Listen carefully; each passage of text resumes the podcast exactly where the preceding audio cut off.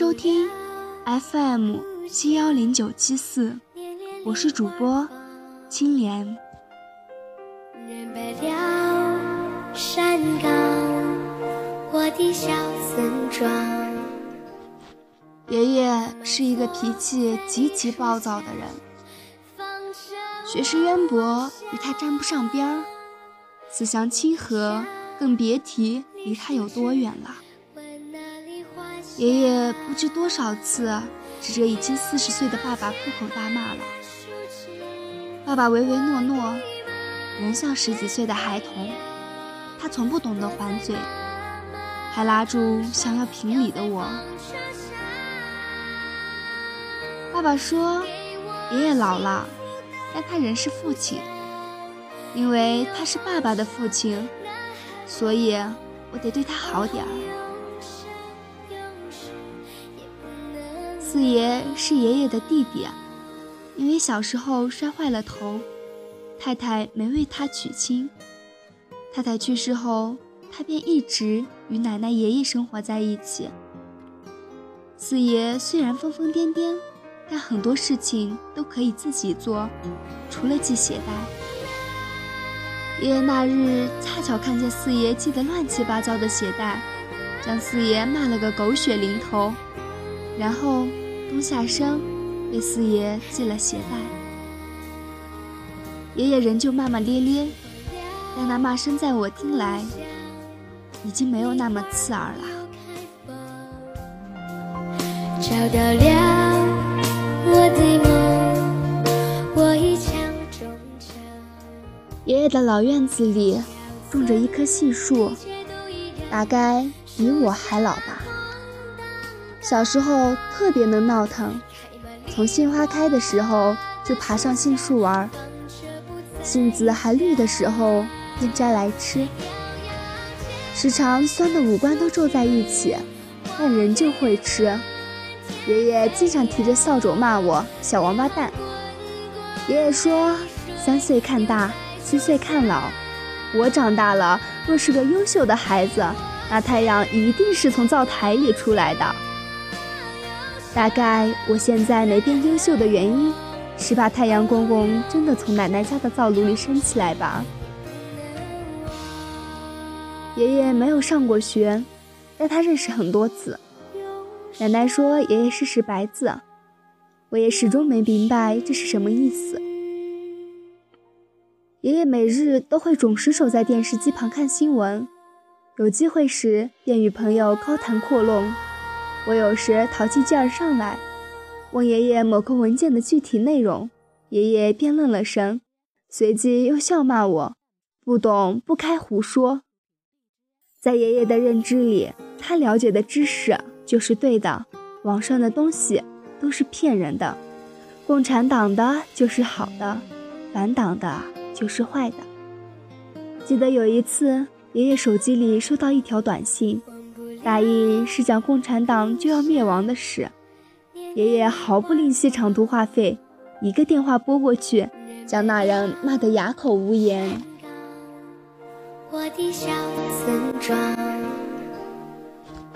小时候有那么一段日子是住在三姨家的，不记得当时是怎么引发我对爷爷的思念的，只记得幼小的我趴在炕头哭了很久。最后，三姨打电话给妈妈，听到妈妈容许我放暑假回老家时，我才停止了哭泣。回老家后，我玩了没有几天，便闹着要去姥姥家。我不记得那天爷爷有没有凶我，我只记得他骑着自行车送我去了姥姥家。姥姥家离爷爷家很远很远。爷爷就骑着他的自行车载着我，骑一会儿休息一会儿，骑了好久，我们才到姥姥家。将我放到姥姥家后，爷爷又一个人骑着自行车慢慢的回家。来时有我的欢歌笑语，去时陪伴他的只有自行车的吱呀声。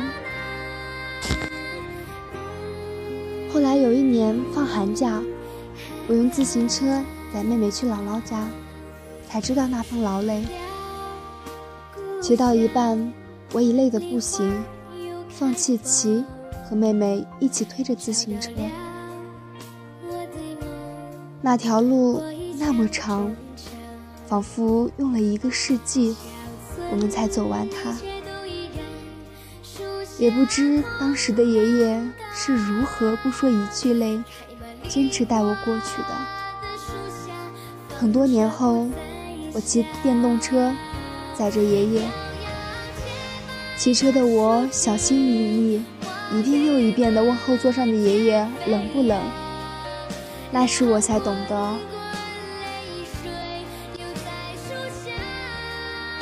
车子的后座上载的。不仅仅是你的爷爷，那更是你的天，你的爱，你的思念，你的所有所有的一切。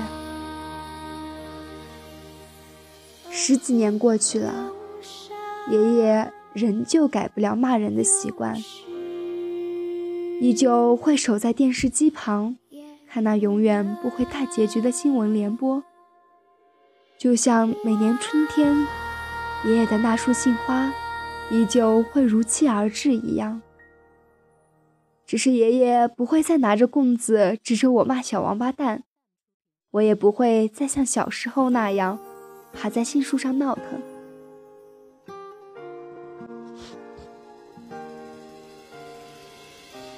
当一束一束的花开在约定的时候。爷爷的骂声也会准时响起，弟弟妹妹可不会放过祸害杏树的机会。只是有时觉得天打雷劈的声音，似乎也没那么难听。能时常听到爷爷的咆哮，也未尝不是一件乐事。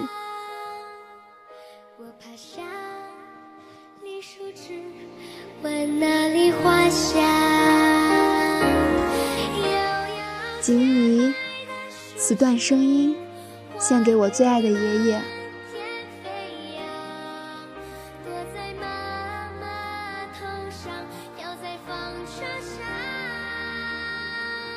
有时候，一件东西就足以让你思念一辈子。爷爷院子里的杏花。就是我最思念的东西，哪怕走得再远，哪怕隔的时间再长。每当春天来的时候，总会想起爷爷站在屋檐下，拿着扫帚指着我骂的样子。有的时候，你真的只是需要这样一个人，他永远站在那里等着你。会告诉你，不管风再大，浪再大，我依旧在这里等着你。我等你回家，我给你我所有的爱。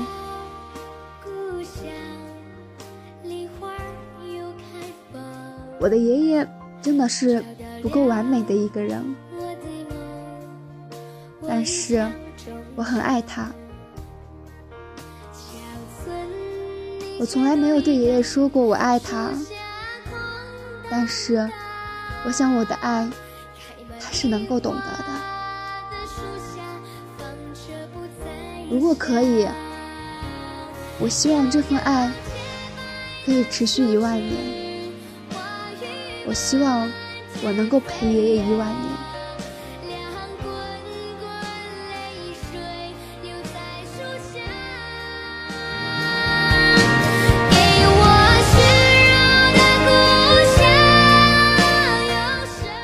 谢谢你的收听，愿我的声音带给你惊喜，愿我的文章也能走进你的心。